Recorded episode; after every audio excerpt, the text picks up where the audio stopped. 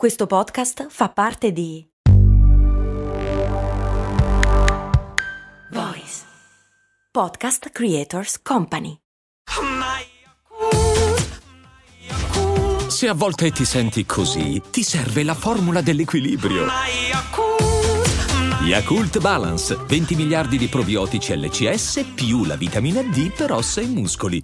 Perché a volte siamo in macchina, guardiamo un aereo che è a terra oppure che sta decollando e ci sembra fermo? È un complotto? Ciao, sono Giampiero Kesten e queste è Cose Molto Umane, il podcast che ogni giorno, sette giorni su sette, ti spiega o ti racconta qualche cosa. Oddio, non so se ci sia davvero un complottismo riguardo agli aerei fermi, però sembra la tipica cosa che un terrapiattista potrebbe in qualche modo vedere come una di quelle cose che non ci dicono. Boh, che tipo gli aerei so- non, non esistono, non lo so. Però ci avrete fatto caso anche voi di solito le situazioni sono due diverse, cioè ogni tanto stai andando in macchina, tendenzialmente mm, viene meglio se stai andando un po' veloce, tipo tangenziale o autostrada e vedi un aereo che viaggia nella direzione opposta alla tua e che sta atterrando, ok? Quindi lo vedi che è vicino a terra, tipo con le luci accese, i carrelli giù, sta per atterrare fondamentalmente. Tu dici, io sto andando a 100 all'ora, lui sta andando almeno ad altri 300, dovrebbe essere velocissimo, eppure lo vedi sempre fermo lì, come se non volesse mai atterrare. E poi c'è l'altra situazione invece, quello in cui lo vedi di volare nella direzione opposta a te, ma di fianco alla macchina, e anche lì sembra fermo immobile.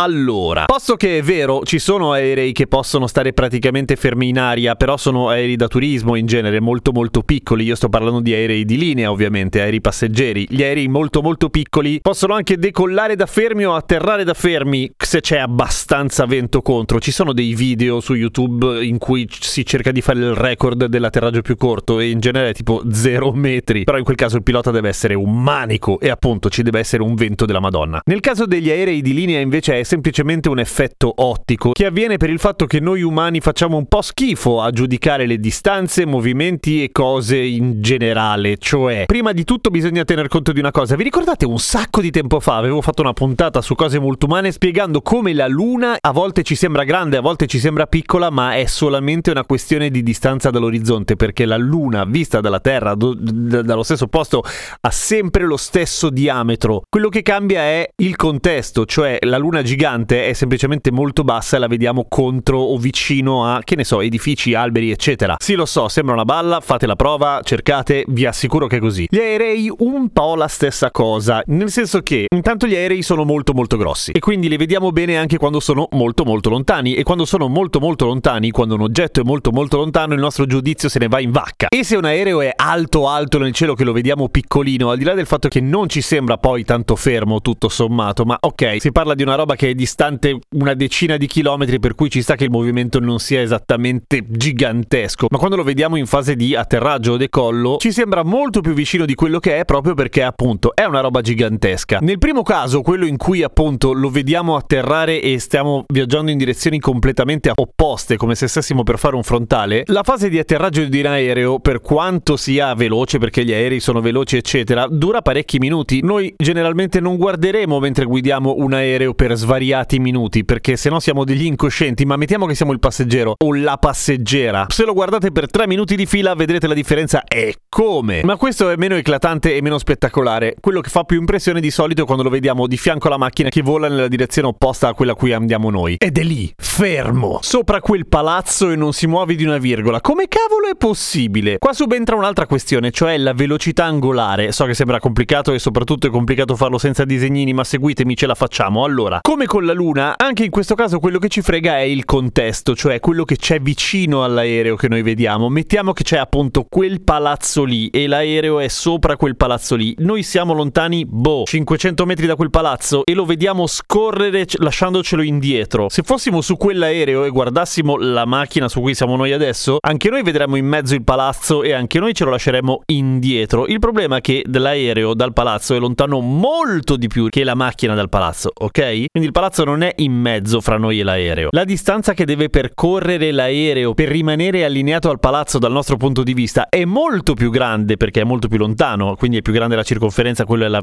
velocità angolare, però vabbè, è molto più grande rispetto al movimento che dobbiamo fare noi con la macchina. Per cui noi andiamo a boh, 100 km all'ora, l'aereo invece va a almeno tre volte tanto, eppure in relazione al palazzo si muove o di molto poco o rimane sempre lì. L'effetto decade completamente ad esempio quando ci sono i piccoli piccoli aerei jet, quelli da privato, quelli che se sei un rapper devi assolutamente farci, o se sei un influencer devi farci una foto assolutamente prima di salirci da postare su Instagram, avete in mente? Quelli da 6-10 posti. Quelli sono piccoli e vanno veloci di brutto e sembra che vadano a una velocità spropositata, perché vanno a una velocità spropositata, esattamente come gli aerei di linea, solo che essendo più piccoli li vediamo da più vicino per forza e avendoli più vicini noti quanto vanno veloce. Quindi purtroppo non c'è nessun complottismo. Gli aerei, ahimè, esistono, e sono fra noi e si muovono, di brutto pure.